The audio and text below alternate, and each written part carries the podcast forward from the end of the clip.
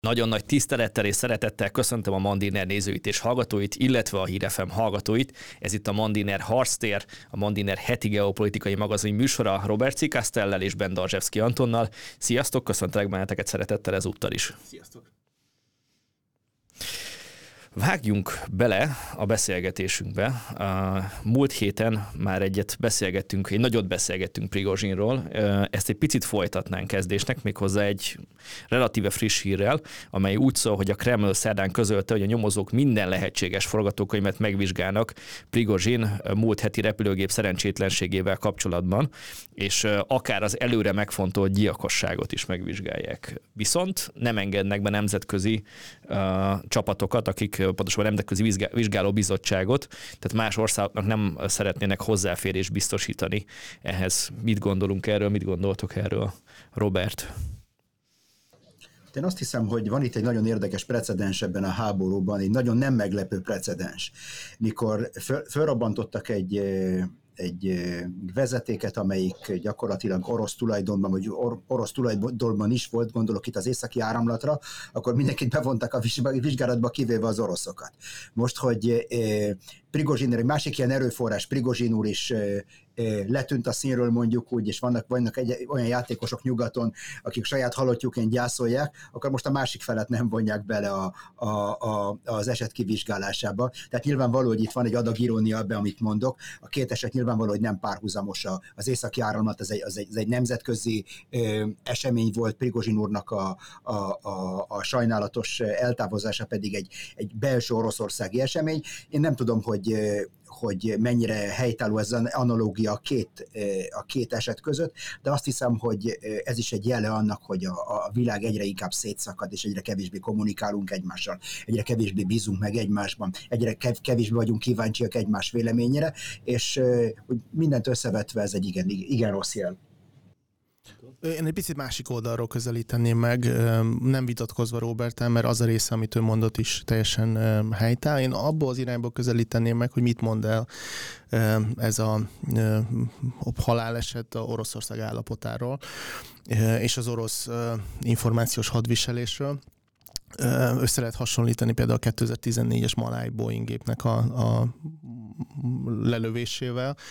Ugye ott is Oroszország, egyébként ahhoz a nyomozáshoz Oroszország hozzáfért akkor, tehát nem, nem zárták ki abból a nyomozásból, viszont azonnal megindult a különböző verziógyártás orosz részről, hogy pontosan mi vezethetett el a Boeingnak a, a lezuhanásához is, hogy 8-9-10 verziót is felvetettek párhuzamosan, kezdve azzal, hogy ukrán vadászgép, hogy tudom, pilóta elájult, nem tudom, különböző verziók merültek fel. Most ugyanezt látjuk Prigozsin esetében is.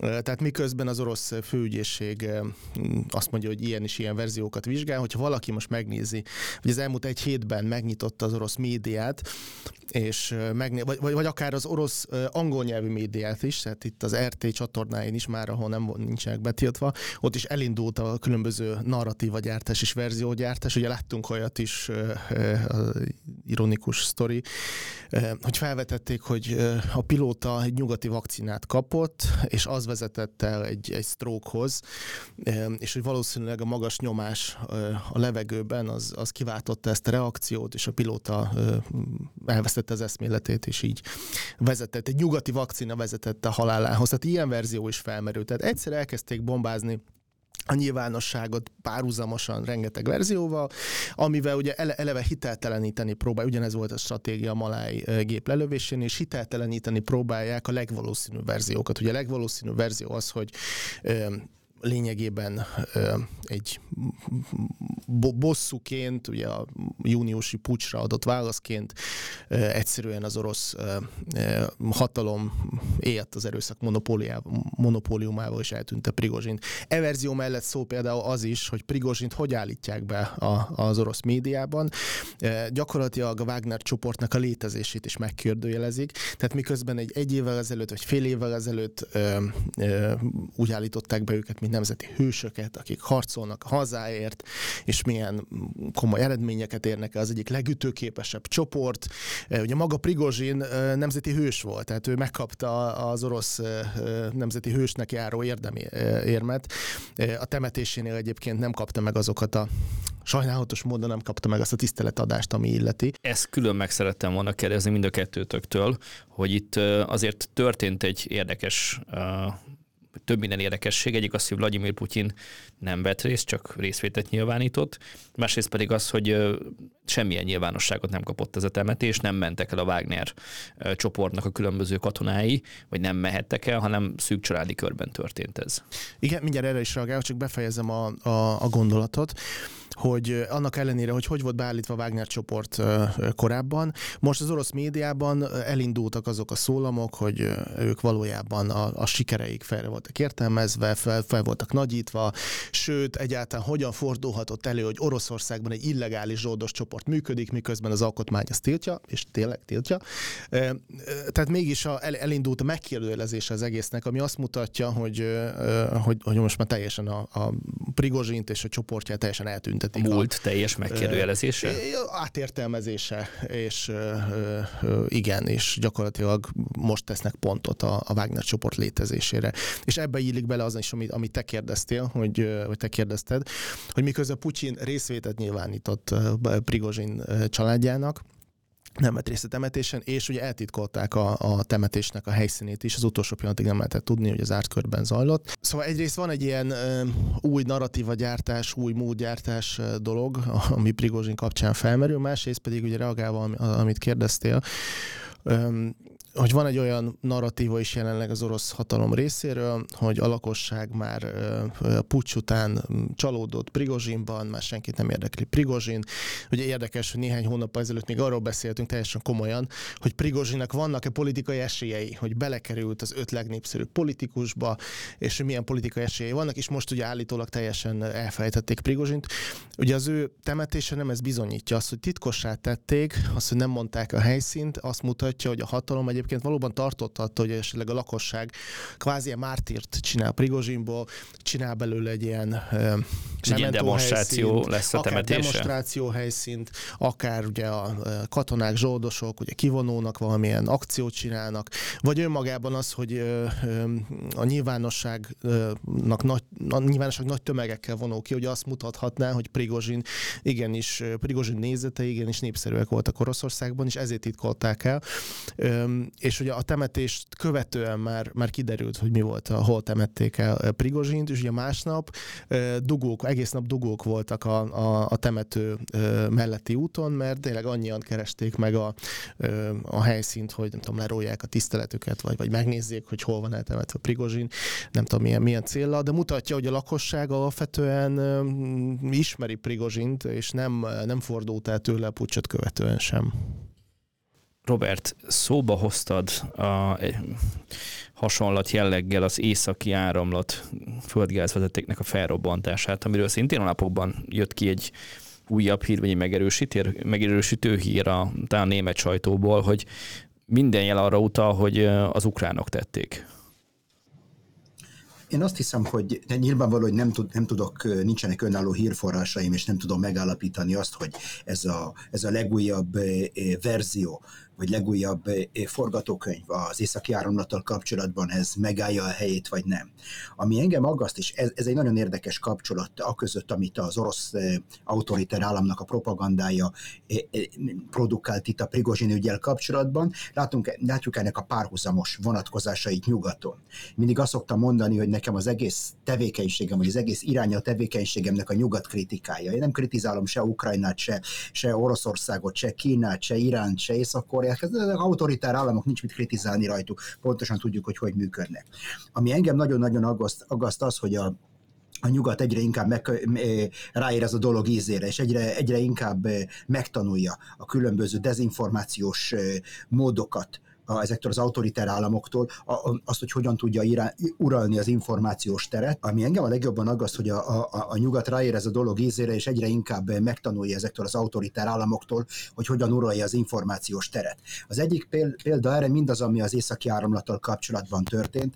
Én továbbra is azt hiszem, hogy a legvalószínűbb forgatókönyv az, amit Seymour Hirsch-től kaptunk, és minden más, minden további forgatókönyv csak egyetlen egy célt szolgál, az, amiről Anton beszélt, hogy egy egyszerűen ködösítsünk, vagy, vagy devalváljuk a legvalószínűbb forgatókönyvet, és szerintem most is ezt látjuk ebben a híreszteléssel kapcsolatban. Ezt láttuk el ezelőtt egy pár hónappal, egy igen bugyuta módon elmesélve a bödöncsónakkal, meg a háztáiban gyártott 150 kg TNT-vel, mint Pocahontasot föleveztek az ukrán hazafiak a balti tengeren, tehát láttuk ezt a Pocahontas változatot, most látjuk ennek a kicsivel szofisztikáltabb változatát, én továbbra se hiszem el azt, hogy, hogy ezt a lengyelek csinálták, vagy az ukránok csinálták, anélkül, hogy a világ, ugye egy NATO beltengerem, a NATO erről tudott volna valamit, egy olyan, egy olyan energiaútvonal térségében, ami, ami eleve fenyegetve volt, és eleve tudták, hogy valami történhet vele. Tehát ez az egyik példa. A másik példa az, amit eh, az utóbbi napokban láttunk, hogy az Európai Unió kritizálja a Twittert, eh, azért, mert nem sikerült a háború első másfél évében eh, szájkosarat tenniük, vagy hangfogot tenniük az orosz propagandára. Tehát itt is azt látjuk, hogy ahelyett, hogy jó információval próbálnak a rossz informá- próbálnának a rossz információ ellen küzdeni, az Európai Uniónak az elvárása az, hogy a Twitter gyakorlatilag cenzúrál magyarázza magát. Tehát kicsit úgy, mint ahogy a kínai kommunista párt megpróbál nyomást gyakorolni nemzetközi cégekre és befogni a szájukat, épp ugye az európai kommunista párt idézőjelbetéve megpróbálja befogni a száját egy, egy amerikai médiaorgánumnak és rákényszeríteni arra, hogy, hogy, hogy cenzúrázza az információit. És akkor fölteszem a kérdést, mint már sokszor föltettem az utóbbi másfél évben, ha ez a dolgoknak az iránya, akkor pontosan miben fogunk különbözni Kínától, vagy Oroszországtól, vagy a többi ilyen autoritár államtól? Van-e jelentősége ma annak, hogy kikövette végül is el ezt a támadást? Abszolút.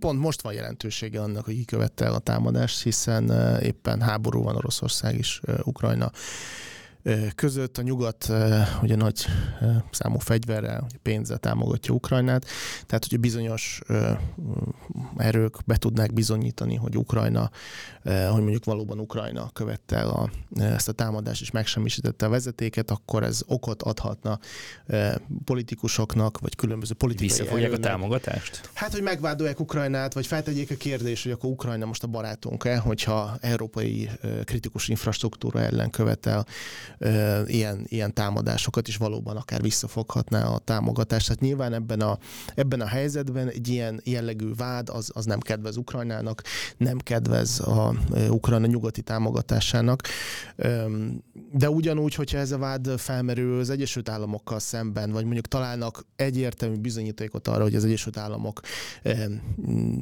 szabotálta meg a, a vezetéket, akkor ugyancsak felmerül a kérdés, hogy akkor most Európának barátja az Egyesült Államok államok, vagy nem, hiszen európai kritikus infrastruktúrát semmisít meg, vagy támad meg tehát háborús helyzetben, ilyen válság közeli helyzetben, amiközben a világgazdaság nem éppen nem éppen jó irányba halad, a válság minden jelét mutatja. Minden ilyen jellegű politikai hír destabilizál destabilizálja a szövetségeseken belüli helyzetet, destabilizálja a gazdaságot, tehát most ebben a helyzetben a, a, a legrosszabb, hogyha ilyen, ilyen, nem csak vádak, hanem mondjuk ilyen bizonyítékok is. Bocsáss meg, érdekes az iránya. Az első körben, ha jól emlékszem, az Egyesült Államokból jöttek az információk. Talán a Wall Street Journal vagy a New York Times írogatott erről, viszont én most lehet, hogy rosszul emlékszem, de én nagyon határozottan úgy emlékszem, hogy a német sajtóból jöttek ki. Talán a Spiegel, talán a Frankfurt Allgemeine Zeitung, talán mindkettő részéről. Van jelentősége annak, hogy hol jön ez le? Az a baj, hogy tényleg nagy, a, ugye Robert is mondta, nagy az információs zaj, és mi nem állunk olyan információk birtokában, hogy egyértelműen azt mondhatnánk, hogy ah, igen, az a publikáció, abban van igazságot, látom a bizonyítékok jeleit. Nem tudjuk, hogy ö, ö, azt tudom mondani, mint a, ö, ugye beszéltünk a, az eset után, már többször került elő a téma, akkor is azt mondtam, hogy Ukrajnának és Lengyelországnak volt úgymond a legnagyobb érdekeltsége ezt a fajta akciót végrehajtani. Több többször bírálták azt, hogy Németország miért épít e, e, ilyen vezetéket, e, többször bírálták az európai e, ilyen energiabiztonságnak a kérdését, és hogy ez alás ezt a, ezt a biztonságot.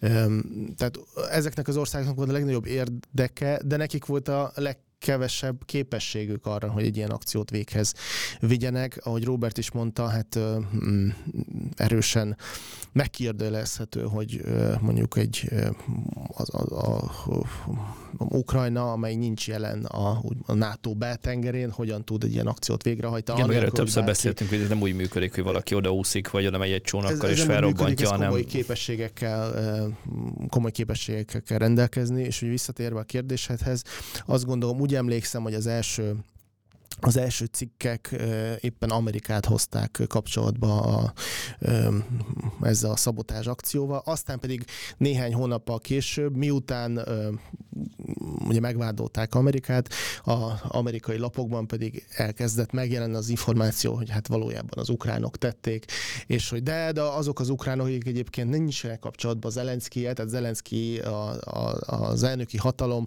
nem tudott erről a készülő akcióról, de alapvetően ukránokhoz kapcsolódik. Egy kicsit úgy tűnt, mintha, mintha próbálnak terelni a, a, a gyanút. És ez egy ilyen hasonló akarom... sztorit látsz, mint amit most a Prigozsinnak a halálával kapcsolatban hogy olyan szenáriókat dobálnak be, ami elveszi a fókuszt arról, hát, hogy picit, látok mi is hasonló, történhetett. Látok hasonlóságot, hogy, hogy mintha próbálnák a gyanúnak a ködét vagy a, a, magát a gyanút egy picit más irányba terelni, hogy ne Amerika kerülne középpontba, de ugye egyértelmű bizonyítékokat egyik oldalról sem, sem láttunk, sem amellett, hogy hát most találtak egy jachtot, amelyen állítólagosan ugye, robbanó anyagnak a nyomait találták, tehát nincsenek egyértelmű bizonyítékok bemutatva, sem az egyik, sem a másik elmélet mellett. Inkább azt látjuk, hogy tényleg a sajtó különböző elméletekkel jön, jön ki, és az, hogy megint erről beszélünk, miközben már nem tudom, kétszer-háromszor beszéltünk róla, azt mutatja, hogy periódikusan újra és újra napirenden tartják ezt a kérdést, vagy azért a... Mindenki a, szeretne választ kapni. Hát vagy azért, mert szeretné, vagy azért, mert valakinek érdekében azt a témát fel, vagy azért, mert mondjuk orosz információs érdek zajlik mögötte. Tudom, engem érdekelne például, témát, de gondolom hogy, téged is, hogy mi történt. A, csak úgy nem érdekel a dolog, hogy újra egy, egy újabb sajtó, egy újabb sajtócikk kapcsán beszélünk róla, miközben nincsenek bizonyítékok, tehát semmi, úgymond semmi újdonság nincs a dologban, nem kerültek elő újabb terhelő, nem tudom, bizonyítékok, vallomások, stb. stb., hanem csak egy, egy újabb információs ö, ö, alkalmat szolgáltattak arra, hogy, hogy beszéljünk róla, miközben nincs, semmi nem változott. Tehát tök jó lenne megtudni az igazságot, de, de nem úgy, hogy most újra ugyanazokról a dolgokról beszélünk, nem tudom, tizedszerre is, miközben gyakorlatilag a helyzet semmit nem változott. Elhangzott itt egy fél mondatot, hogy semmi se változott, más szempontból is és Roberthez fordul indulnék egy új hírrel, vagy egy másik hírrel. Idén az első hét hónapban mintegy 1,6%-kal történelmi csúcsra emelkedett az uniós tagállamok cseppfolyósított orosz földgáz importja. Így az Egyesült Államok után Oroszország lett az Európai Unió második legnagyobb LNG beszállítója idén, mintegy 5,3 milliárd eurót utalva egy orosz vezetésű vegyes vállalatnak. Ez a Financial Times-nak egy cikkéből van ez az értesülés akkor semmi sem változott? Északi államnak nem működik, de akkor hozzuk cseppfolyósítottan?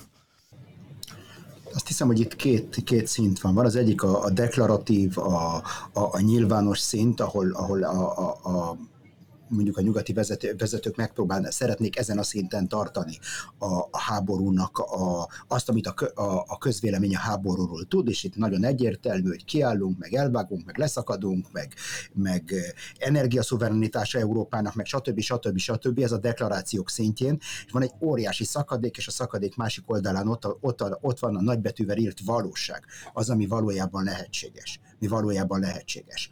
És én azt hiszem, hogy ez a, ez a különbség, ez a szakadék mondjuk úgy a, a, a, a, a deklarációk, a, a, a nyilatkozatok, a nyilvánosan vállalt politikák és a valóság között előbb-utóbb föl fog robbanni. Tehát ezt, ezt, ez, ez egy olyan olló, aminek a szára egyre inkább nyílnak, és én azt hiszem, hogy előbb-utóbb ez, ez egyre több problémát fog okozni mondjuk úgy a, a nyugaton és elsősorban Európán belül, mert, mert van egy határ annak, hogy meddig lehet meséket mesélni az embereknek. Tehát én azt hiszem, hogy itt is is kicsit, mint az ukrán tavaszi ellentámadással kapcsolatban, olyan magasra srófolták a kommunikációt, az inger küszöböt olyan magasra vitték föl, hogy, hogy onnan, onnan lezuhanni igen-igen fájdalmas lesz. És én főleg ebben a kontextusban látom a dolgokat. Tehát volt egy objektív valóság, hogy Európának a gazdasága a, a, az, az olcsó orosz energiára alapult. Most ezt meg lehet változtatni, ezt a valóságot, de nem megy egyik napról a másikra. És a probléma az, hogy a, a, a, a nyugaton a, a, a, a politikai berendezkedés miatt a politikusoknak a horizontja igen-igen rövid. Arra az egy-két évre eh, tekint előre, ami a következő választásokig tart, és akkor kénytelenek voltak olyan ígéreteket tenni, vagy olyan eh, olyan időtengelyeket rajzolni, amik erre, erre az egy-két éves periódusra vonatkoznak. És ilyen sok évtized, sok évtized alatt kiépült össze, gazdasági összefonódásokat nem lehet egy néhány hónap alatt leépíteni. Ezt minden, minden épesző ember tudta, csak nem ezt kommunikálták a, a, a lakosság felé. Hogy mondta ezelőtt egy fél órával Anton, a per, percepció kérdése minden. És én azt hiszem, hogy itt gyakorlatilag a, a nyugati politikusok a saját csapdájukba estek ebben a dologgal. Európa energiállátása az olcsó orosz energiára alapult, és most meg a drága orosz energiára alapul? Ez egy nehéz kérdés. Ugye másfél év telt a háború óta, másfél év telt el azóta, hogy szankciókat léptettünk életbe Oroszországgal szemben, sőt, ugye bizonyos szankciók csak tavaly év végén léptek életbe. Tehát nem nehéz egyértelmű konklúziókat vonni, és azt mondani, hogy ez, ez az európai politika száz százalékban megbukott-e, mert, mert sok minden ebbe az irányba mutat, hogy igen, hogy túl nagy, ahogy Robert is mondta, hogy túl nagy elvárásaink voltak, túl, túl magasra tettük a lécet, azt mondtuk, hogy fú, egy pillanatra, egy pillanatot leszakadunk Oroszországról. De mi magunk is elhittük. És hát nyilván, hogyha döntéshozók, a politikusok ezt mondják, akkor azt feltételezzük, hogy ők ezt bizonyos, nem tudom, esettanulmányokra, bizonyos stratégiára alapozzák, és van egy kidolgozott terv, ami alapján, ha cselekszenek, akkor elérjük ugye a célokat, és úgy tűnik, hogy, hogy, hogy nem. De tehát folytatva a gondolatmenetet, hogy van, van egy ilyen iránya, hogy a konklúzió, hogy, tehát hogy tudunk egyértelmű konklúziót vonni, hogy most megbukott-e a politika, vagy erről arról van szó esetleg, hogy átmenet átmenetileg még mindig próbál, próbálunk leszakadni Oroszországról, és közben az európai döntéshozók, az európai országok megtették azokat a lépéseket, hogy kiváltsák a a, az orosz energiahordozókat, de ugye időbe telik, hát szembe találkoztak a valósággal, egyik pillanatra másikra ezt nem lehet megtenni, de mégis megtörténtek azok a, azok a lépések, például ugye Németországban LNG, új LNG, korábban ugye nem voltak LNG terminálok, LNG hajók befogadására képes terminálok Németországban. Ennek a kiépítése most egyik pillanatra a másikra egy év alatt megtörtént Németországban, vagy Görögországban nem voltak nagy mennyiségű ilyen kapacitások, ahonnan egyébként Magyarország is készül vásárolni LNG gázt. Most kiépítették azokat a kikötőket, és úgy tűnik, hogy például a katari gázt fogunk hozni. Tehát, hogy arról van szó-e, az a nagy kérdés, hogy ö, ö, volt egy hibás kommunikáció, de közben az európai országok megtették azokat a lépéseket, hogy kiépítsék az infrastruktúrát, megkössék a szerződéseket, eh, és mondjuk, nem tudom, Katarból, eh, nem tudom, arab, más arab országokból, eh, Afrikából, nem tudom, Egyesült Államokból hozzanak be energiahordozókat, és lekössék ezeket a, meg, megteremtsék az infrastruktúrát, lekössék a kapacitásokat, és majd egy-két év múlva valóban azt látjuk, hogy hirtelen nullára csökken az Oroszországból behozott energiahordozók anyagoknak a mennyisége, tehát erről van szó-e, vagy arról van szó, hogy igazából ö, hibázott az európai politika, és ö, a vezetékes, nem tudom, gázt ö, felváltották a, a cseppfolyósított gázra, és minden business as usual, minden folytatódik úgy, ahogy van. Eddig mindkettőre vannak, tehát például az infrastruktúrának a kiépülése azt mutatja, hogy vannak lépések a felé, hogy diversifikáljuk a, az energiaszállításokat, és nem csak közvetítőkön keresztül Oroszországból hozzunk be energiahordozókat, hanem esetlegesen a jövőben valóban megtörténik a diversifikáció. De, de vannak jelek arra nézve is, hogy, hogy, hogy megbukott az eddigi politika, és nem tudjuk felváltani az olcsó orosz energiahordozókat, mert olyan hatalmas problémákat jelent ez az európai gazdaságra nézve, az európai lakosságra nézve, hogy a politikusok egyszerűen hiába a hangzatos kijelentések nem tudják megengedni maguknak, hogy, hogy teljesen elvágják ezeket a csatornákat.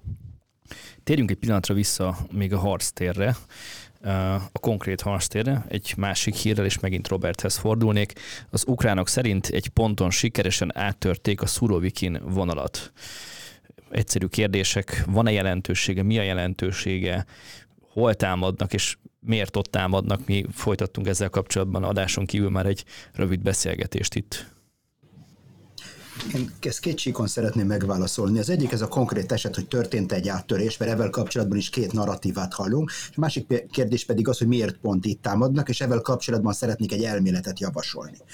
Ami a, az áttörés tényét illeti, az, az ukrán barát narratív azt mondja, hogy sikerült áttörni az, a Surovikin védelmi vonalnak az első fő védelmi vonalát, most már a másodikat támadjuk, most már sokkal könnyebb lesz, az út nyitva van az Azov tenger felé, és akkor látjuk azt, hogy főleg, a, főleg nem is annyira a fősodrú média, hanem inkább a, a, a közösségi médiában legis, a legismertebb drukkerek fölkapták ezt, fölkaptak nyilatkozatokat különböző lengyel tábornokoktól és más szakemberektől, és azokat kicsit kifordítva úgy próbálták bemutatni, mint hogyha valami óriási változás történt volna. Ezzel szemben az orosz narratíva meg azt mondta, hogy nem történt semmi.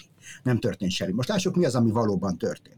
De elmentem és megnéztem a, a térképeket, ezek általában ukrán barát térképekről van szó, ez a Deep State, a, a, a, a Live View Map, a, a Military Land, és ezek közül egyik se jelöli, jelöl be ukrán csapatokat a, a fő orosz védelmi vonalon, vagy a vonal mögött.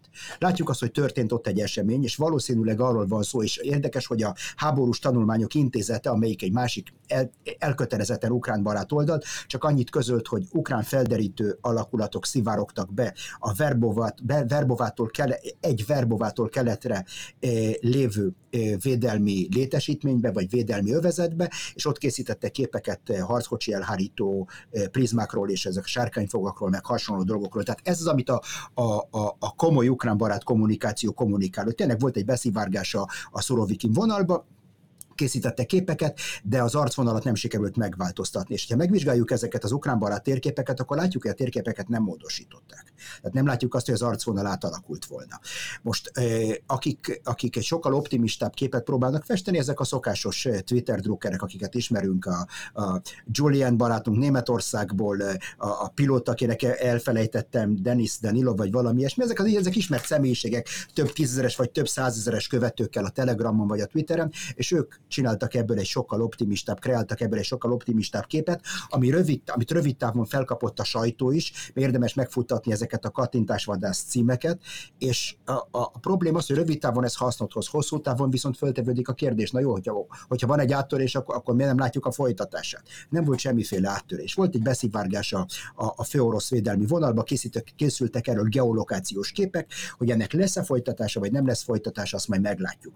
Per pillanat a, a Bradley Square-en, az Orihivi beszögelésben mi mindig ott folyik a harc, ahol az utóbbi három hónapban folyt. Ott van három stratégiai falu, magas-magasabb területen helyezkednek el, közöttük is van egy magasabb gerinc, és ezeknek a birtoklásáért folyik a harc már három hónapja, és gyakorlatilag a, a haladás a kiinduló ponttól egészen a mostani ponti körülbelül 10 kilométer. Tehát gyakorlatilag nem változott semmi. Ez, ez ami a, a specifikus kérdést illeti. Ami az általános kérdést illeti, hogy miért, miért pont itt próbálnak áttörni az ukránok, én itt bizonyos szinten egyfajta önkritikát kéne gyakorolnom, mert hosszú időn át én is úgy láttam, hogy objektíven nézve az egyetlen stratégiailag elérhető irány az ukránok számára itt itt, tehát itt, ahol most támadnak, ez Orihivi tengely, ez az irány, és itt kéne ezt az Azovi tenger irányt kéne erőltetni, és minden mást félre kéne tenni, és ebben teljesen egy szinkronban voltam a, a, az amerikai meg a brit katonai szakértőkkel.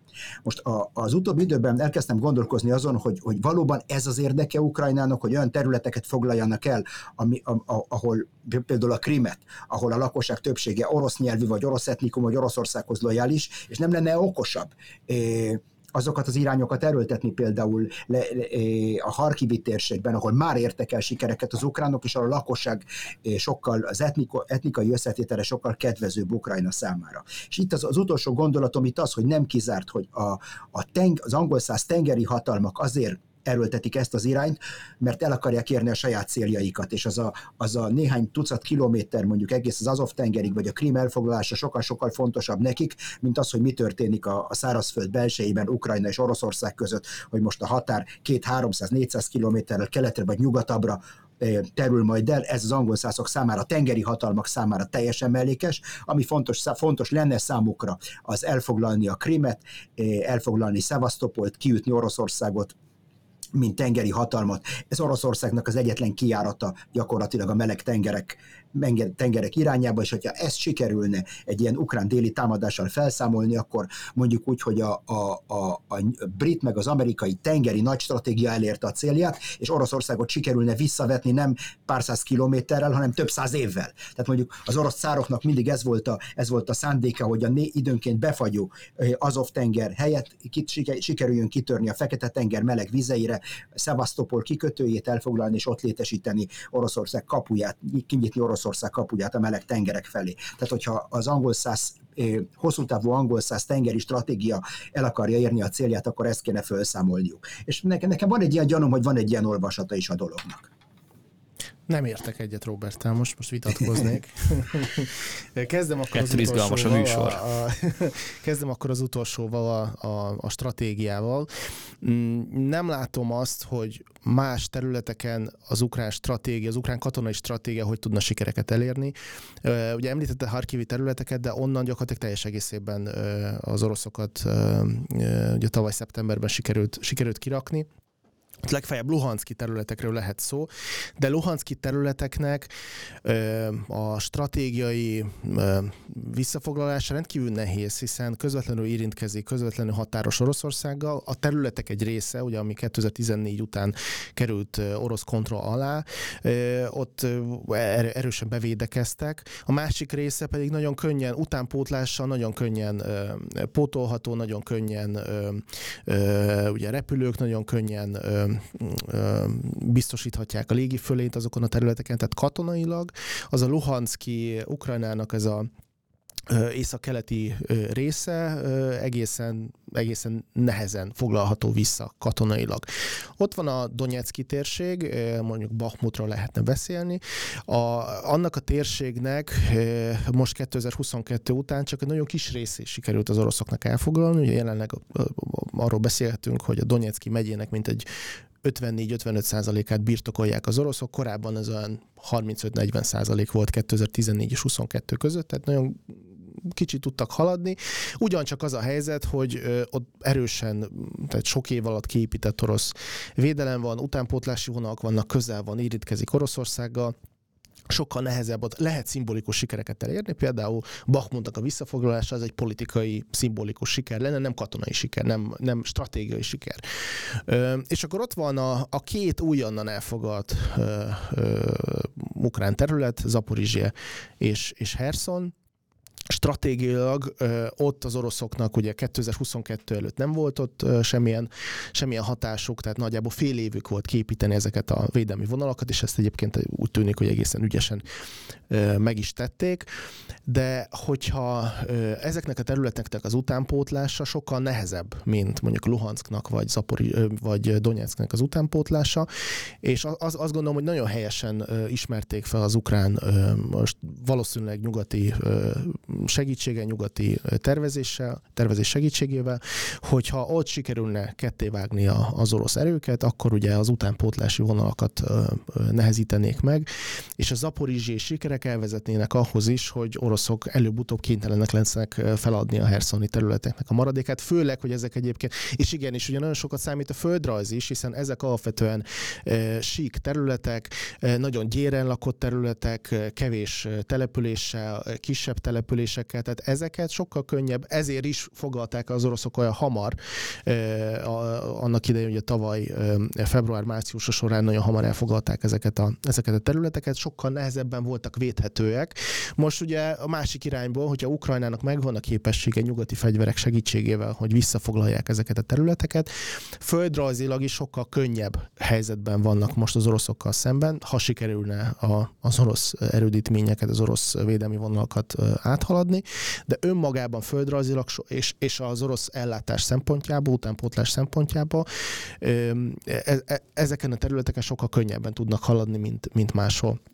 Ami az ukrán sikereket illeti, ugye ezt is érintette Robert, én arra azért fölhívnám a, a Robert figyelmét, hogy ezek az ukrán térképek nem azonnal frissülnek, 24, 48, 72 órás csúszással, és csináltam egy, tavaly csináltam egy interjút az egyik milyen ukrán térképnek a, a szerzőjével, a működtetőjével, a Live UMAP-nek a azt esetleg egy kis reklámhelye, ajánlom a, a, a nézőinknek a figyelmébe.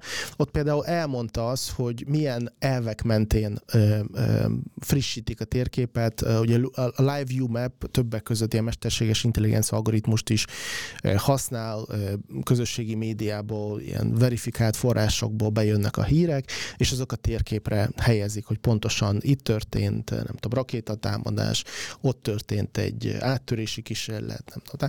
De hogy ezek, ezeket is csúszással használja, mert hogy ők nem akarják exponálni a, az ukrán haderőt, nem akarják rossz helyzetbe hozni, hogyha esetleg ott éppen műveletek folynak, akkor igenis megvannak a, a szigorú iránymutatások, hogy milyen esetben frissítheti, milyen esetben rakhatják ezt ki. Veszélybe sodorják az ukrán katonákat, ha, ha, ha mondjuk már módosítják a térképet, felrakják, hogy az ukrán, nem tudom, dandár, vagy az ukrán csapatok éppen itt tartanak, és éppen itt harcolnak, veszélybe sodorják ezeket a csapatokat, hogyha, mert nekik el, elmélet, legalábbis a Live Mapnek megvannak a, a lehetőségeik, a képességeik, hogy hát, ha nem is azonnal, de viszonylag hamar frissítsék a térképet, és kirakják ezeket az adatokat, de pont azért nem teszik meg, mert veszélybe sodorják az ukrán haderőt. Tehát ezek a térképek már jóval ö, ö, egy, egy jó nagy csúszást követnek, nem azonnali állapotokat mutatnak. Ami számomra, ö, és akkor visszatérve, hogy vannak-e ukrán sikerek, ö, és erről beszélgettünk is korábban, illetve a saját ö, oldalamra is posztoltam, hogy most indult meg, indultak be igazán a dolgok. Úgy tűnik, hogy Ukrajna bevetette a maradék tartalékokat is, tehát most gyakorlatilag minden előkészített ukrán dandár csatában van, és azt gondolom, hogy érdemes megnézni a trendet, hogy az elmúlt másfél-két hétben hogyan alakult a front. Tehát miközben előtte, ugye június óta valóban egy lassú lefolyású, kevés sikerrel kevés sikert mutató harcokat láttunk. Az elmúlt két hétben felpörögtek az események, az ukránok egészen, egészen tehát a, korábbi a korábbi mozgáshoz képest sokkal nagyobb ö, eredményeket értek el, és szerintem érdemes követni ezt a trendet, azt látni, hogy, hogy valóban arról van szó el, hogy esetleg ö, hogy esetleg az orosz erők kimerültek, nem tudnak olyan tartalékokat bevetni, amivel fel tudják húzamosan tartóztatni az, az ukrán erőket, mert úgy tűnik, hogy például az aknamezőken már túljutottak, és a tartalékok bevonásával akár stratégiai, nem azt mondom, hogy itt most stratégiai siker van, és innentől kezdve meg sem állnak az az tengerik, egyáltalán nem azt mondom. Azt mondom, hogy a trend azt mutatja, hogy vannak ukrán, folytatódó ukrán sikerek, területi sikerek is, és egyre mélyebben vonulnak be az orosz, az orosz védelembe. Másik oldalon pedig azt látom, hogyha követem a, a, az orosz közleményeket, az orosz, ugye érdemes a részleteket megnézni, hogy Oroszország pedig kénytelen, most azokat az erők, ugye láttunk, hogy júliusban Oroszország azzal próbálkozott, bocsánat, hosszan beszélek, láttunk, hogy júliusban Oroszország azzal próbálkozott, hogy Kremlinnál Ukrajnához, a Luhanszki területekhez és Harkivi területekhez csoportosított át egységeket, és ott vetett be felkészített orosz tartalékokat, hogy kicsalogassák az ukrán erőket Zaporizséből és Herszoni területekről, hogy átcsalogassák őket északra, és arra kényszerítsék őket, hogy elvonják az erőket, és, és megpróbáljanak tenni valamit az orosz támadással szemben. Voltak is kisebb lokális orosz sikerek. És most ha megnézzük a, a, az új fejleményeket, híreket, azt látjuk, hogy ezeket az északi, északra átcsoportosított tartalékokat most oroszok szépen vissza, visszacsoportosítják, visszahúzzák robotina irányában, mert, mert úgy tűnik, hogy ugye próbálják a, a betömni a lyukakat, és megpróbálják feltartóztatni az, az ukrán erőket. De számomra ez azt mutatja, hogy Oroszország abszolút tisztában van azzal, az, annak a veszélyével, hogy az ukránok áttörhetik az orosz védelmet, és minden elérhető erőt megpróbálják bedobni, hogy, hogy megállítsák az ukrán erőket. Vészesen közeledik a műsoridőnk vége, de Robert egy gyors, hatékony viszontválasz esetleg? Hát, hogyha én, én elfogadok mindent, amit Anton mondott, de ebben az esetben azt jelenti, hogy az ukrán stratégiai vezetés és stratégiai döntések habozóak, bizonytalanok, inkonz- nem, nem, nem következetesek. Például hogyan lehet, hogyha ez így van, hogy valóban ez lenne a fő irány, és hosszú hónapokon át úgy gondoltam, hogy az Azov-tenger irány a legfontosabb Ukrajna számára, akkor miért van az, hogy az ukrán hadseregnek a, a igen jelentős része más, más frontokon van. Tehát ott van ez az ukrán obszesszió eh, Bakhmuttal kapcsolatban, amit mindig azt mondtam, hónapokon át mondom azt, hogy az ukránok a végén elvesztik ezt a háborút, akkor Bakhmutnak annak egy jelentős szerepe lesz. Tehát látjuk, hogy a, a, egyrészt az ukránok még mindig ebben a pillanatban is igen jelentős. Az ukrán hadseregnek a jelentős része nem ezen a fronton tartózkodik, hanem máshol pazarolják az erejüket. A másik dolog pedig az, hogy a, ami az időtényezőt illeti. Tehát ha az ukránok most két héttel vagy három héttel a tavaszi, es, tavaszi, tavaszi esőzések előtt akarják, vetették be a, a, a főerejüket, akkor mit, hogy akarnak itt sikereket elérni? Tehát már elvesztettek majdnem három hónapot avval, hogy nem értek el gyakorlatilag semmit, előre haladtak, csak most érik el gyakorlatilag e, az első fő orosz védelmi vonalat, és mire alap, ez nem egy, nem egy cérnáról van szó, hanem egy több, több tucat kilométer mélységben kiépített védelmi övezetről. Még további aknamezők várnak, van, várnak rájuk, további védelmi vonalak, tehát én, én, én nem látom, hogy a siker hogyan fog folytatódni, és miért most tehát miért most nem maradt már idő, nem sokára leesnek az esők, és akkor mit fognak tenni? A front be fog fagyni, és ezeket a, még lesz egy teljes éve Oroszországnak arra, hogy egy teljes egy teljes telet kihasznált arra, hogy kiépítsék a Szorovikin vonalakat, most kapnak még egy telet, amiben még tovább tudják építeni ezeket a vonalakat még nagyobb mélységben. Tehát én, én azt hiszem, hogy a, a, ha, ha elfogadok mindent, amit Anton mondott, akkor azt jelenti, hogy az ukrán stratégiában valami iszonyatosan komoly zavar és iszonyatosan komoly döntés képtelenség, vagy a döntések bizonytalanságát láthatjuk. Ezen a ponton elkezdtünk kifutni a hírefemes adásidőnkből, úgyhogy a hírefem hallgatóitól most elköszönünk. Mi viszont itt folytatni fogjuk a vitát Ben Darzsevszki Antonnal és Robert C. Castellel. Úgyhogy aki szeretné tovább hallgatni, tovább nézni, az kattintson a Mandirenek a felületeire. A házigazdát Póca Istvánt hallották, viszont hallásra látok némi ellentmondás, hogy abban, amit, amit mondtál, a, hogy inkonzekvens a, a stratégia, és hogy miért vetnek be most mindent, minden tartalékot. Aztán ugye azt mondtad, hogy, hogy szorít az idő. Tehát ugye pont azért vetik be ezeket a tartalékokat, mert most próbálnak sikert elérni, hiszen De miért most? Itt, miért nem ezelőtt három hónappal, bocsánat? Az akna, akna mezők, ugye az akna, van egy 20, 20 kilométeres mélység, a, a, ugye a telepített aknamező, amivel, amivel nem tudtak nagyon mit kezdeni az ukrán erők, és ugye eddig tartott, mire sikerült átjutni ezeken, a, ezeken az aknamezőkön, és amikor elérték a védelmi vonalakat, akkor vetették be, ugye kijelölték, a, ahol sikerült eredményeket elérni, kijelölték a fő irányt, és oda dobták be tartalékokat, mert pontosan tisztában vannak vele, hogy nagyjából 4-5-6 hetük van, onnan kezdődik a, a kedvezőtlen időjárás, és ilyen jellegű offenzív műveletekre, mert nem lesz lehetőség. A másik pedig, hogy miért hogy miért van itt is, ott is, tehát miért próbálkoznak az ukránok itt is, ott is.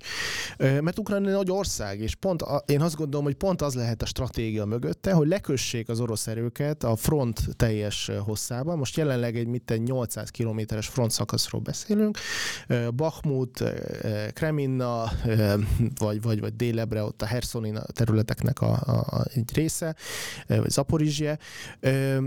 Pontosan azt a cél szolgálják, hogy az oroszokba itt is ott is belekapnak, hogy az orosz erőket, az orosz tartalékokat, vagy az orosz védelmet kikényszerítsék, hogy több helyen védekezzenek, több helyen tartsák fel az egységeket, hiszen hogyha pontosan egyértelmű lenne, hogy akkor az ukrán csapásnak a fő iránya kizárólag egy helyen van, akkor minden orosz, orosz erő ott összpontosulna, és sokkal kisebb esélye lenne Ukrajnának az áttörése. És ne felejtjük el egyébként, hogy ott volt még a, a, a Herszoni területeknek egy jelentős része, és továbbra is fenntartom, a, a, hogy a Kahovkai gátrobbantás az, az kifejezetten az orosz, orosz ö, mm, Oroszország részéről történt, mert azóta is látjuk, hogy orosz stratégiának a tehát megkönnyítette az orosz védekezést, hiszen hogyha továbbra is fennmarad a gát, akkor az ukrán erők forszírozták volna a Nyeperen keresztüli akciókat is, és ezt a fajta képességet elvesztették, és abból is látszik, hogy az oroszok a csapatok egy részét, amelyek ott állomásoztak a Dniepernek a, a bal partján, a Herszoni területeken, ezeket a csapatokat á, átcsoportosították, és nagy részüket bevitték Zaporizsébe, vagy, vagy a Donetszki megyébe. Tehát, hogyha hogyha nincs meg az a, az a gátrobbantás, rejtélyes gátrobbantás, akkor még hosszabb lenne a front, és még jobban szétnyújtana, szétnyújtanák az ukránok az orosz erőket, és az, az alapvetően kedvezne nekik jobban. Robert? Én továbbra is felteszem azt a kérdést, hogy miért nem kezdték el teljes erőbevetéssel a Zaporozsia irányt a, június 4-én az ukránok, miért pazaroltak el két hónapot arra, az aknamezőket föl lehetett volna számolni sokkal hamarabb eh, számottevő eh, csapatok bevetésével, az aknamezők megléte nem volt meglepetés se a nyugat, se Ukrajna számára, pontosan látták őket. Én azt hiszem, hogy ez a, ez a bizonytalanság, hogy eh, eleinte ilyen zászlóai vagy, vagy századméretű alakulatokkal próbálgatták az orosz védelmet, ez iszonyatos, iszonyatos időveszteséghez vezetett, és megint csak azt tudom mondani, hogy oroszok kaptak még egy teljes telet arra, hogy még további szurovikin vonalakat építsenek ki, és Ukrajnának most már sokkal-sokkal nehezebb lesz egy, egy tél után ezeket a, ezt, a, ezt a támadást tovább vinnie, ott, ahol be fognak, fagyni a, be fognak fagyni a harcok, ez lehet az első védelmi vonalon, és gyakorlatilag Ukrajna még mindig ott áll, ahol június 4-én állt, abban a, a véde, védekező, fedező biztosító övezetben, ami az első vonal előtt húzódik, még mindig ott áll Ukrajna, de nem történt semmi, három hónap alatt gyakorlatilag nem sikerült egy fázist lépni, egy fokozatot lépni ebben a háborúban, és én, én nem, nem látom ennek a stratégiának a, a, a, a, az okosságát, magát, amivel elpazarolták ezt a három hónapot, ez a bizonytalanság, hogy nem tudtak dönteni a különböző frontok között, szerintem végs, ez, ez nagyon sokba fog kerülni Ukrajnának hosszú távon. Ez, a, ez az én meglátásom. Szerintem érdemes lesz figyelni az eseményeket a következő hetekben. Nem mondom, továbbra sem azt mondom, hogy itt uh, uh, minden szuper jól alakul Ukrajna számára, és hatalmas sikereket értek el. Azt, azt mondom, hogy a trend azt mutatja, hogy az események felpörögtek, a, az ukrán ellentámadás egy új fázisba lépett nagyjából másfél-két héttel ezelőtt, és uh, most fog eldőlni, hogy, hogy sik, tehát nagyon sokan temetik már az ukrán ellentámadás, hogy és azt gondolom, hogy az alapvetően Robert, te is úgy látod, hogy ez sikertelen lett. Azt gondolom, hogy még korai ilyen, kon, ilyen állítást tenni. Most fog eldőlni, a következő hetekben fog eldőlni, hogy ez, ez siker vagy kudarc. Robert, te temeted? Én temetem olyan szempontból, hogy abban a pillanatban, amikor azokat, mikor azokat az erőket, amik az áttörést kellett volna kiaknázniuk és tovább törniük a második vonalig, ezeket az, az, első át, az első vonal áttörésére eh, használták fel, ami még mindig nem valósult meg, nem sikerült áttörni a vonalakat. Lehet, hogy sikerült beszivárogtatni csapatokat az első vonalak mögé, ezt biztos nem tagadom, ennek a lehetősége fennáll, viszont nem sikerült áttörni az első védelmi vonalat, és most lett volna az a pillanat, mikor megvalósul majd egyszer az áttörés, hogy a, a, a tizedik eh, hat testet be, meg a Marun bevetették volna, kiaknázzák ezt az áttörést. Tehát ezeket a csapatokat most pazarolják el arra, hogy az áttörést egyáltalán elérjék. Mivel fogják elérni az áttörést? És akkor a kérdés az, hogy a nyugati politikus mondta, hogy adtunk Ukrajnának egy acélból készült hegyet, és egyszerűen nem lesz még egy ilyen acélhegy. Tehát jövő tavasszal mivel fogják folytatni ezt az ellentámadást, még akkor is, hogyha mondjuk sikerül elérni az első védelmi vonal áttörését, még akkor is, ha sikerül elérni Tokmakig, ami szerintem nem fog megvalósulni, mivel folytatják? Ez a kérdés. Tehát ezért gondolom azt, hogy volt itt egy iszonyatos időpazarlás, vagy iszonyatos bizonytalanság az első két hónapban, ami, ami gyakorlatilag meghiúsította ezt, ezt, ezt, a, ezt, a, ezt, a, ezt az ellentámadást.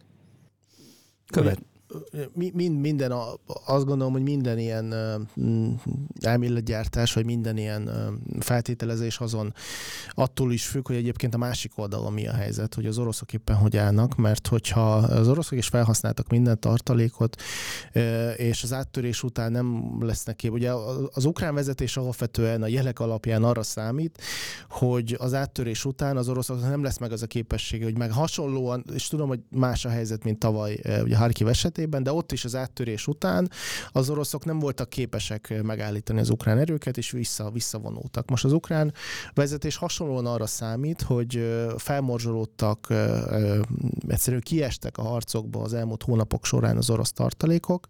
Ezeket az oroszok rossz helyen hibásra vetették be, ugye beküldték, nem arról van szó, hogy ezek a tartalékok ott vannak a, nem tudom, a második vonalban, és várják, hogy odaérjenek az ukrán erők, hanem most úgy tűnik, hogy az átcsoportosításokkal az oroszok bedobták őket a, ebbe a zónába, hogy megállítsák az ukrán áttörést, és ha esetleg sikerülne az ukrán áttörés, ez az ukrán stratégia, amennyire látom, akkor abban bíznak, arra számítanak, hogy, hogy nem lesz mivel megállítani az ukrán erőket, hiszen egyébként ugye az orosz oldalon nem történt meg az elmúlt időszakban a mobilizáció, nem történt meg az új friss erőknek a, a, a frontra hozása, és előbb-utóbb ezek a katonák a frontról el fognak fogyni.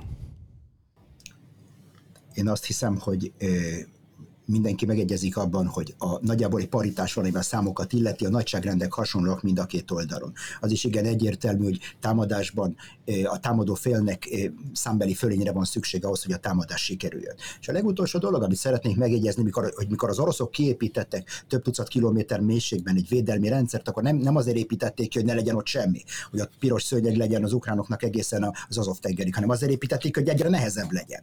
És gondolom, hogy ez alatt a három-négy hónap alatt, amióta az ellen három hónap alatt, amióta az ellentámadást tart, valószínűleg eh, történt ott egy-két kapavágás ezen a, ezen a, a front mögöttes területein, további aknákat telepítettek. Látták, milyen hasznosak az aknák a, a, a fedező védelmi övezetben, tehát valószínűleg további aknákat telepítettek, valószínűleg felhasználták ezt a három hónapot arra, hogy további sáncokat ássanak, további árkokat, további erődítményeket. Tehát én az, az én állításom azt, hogy a, az árokásó és az akna telepítő jármű gyorsabban mozgott, mint a harckocsi ebben a hadjáratban, és ez a verseny a két a két eszköz között a, a, gyakorlatilag ez döntötte el ennek a hadjáratnak a sorsát, legalábbis eddig.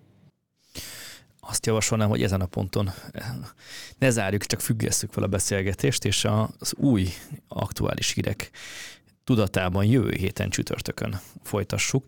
Nagyon szépen köszönöm Bendarzsevszki Antonnak és Robert C. Kastelnek a beszélgetést, és köszönöm szépen a Mandiner nézőinek és hallgatóinak, hogy követtek, hallgattak bennünket. A házigazdát Póca Istvánt hallották, viszont látásra, viszont hallásra.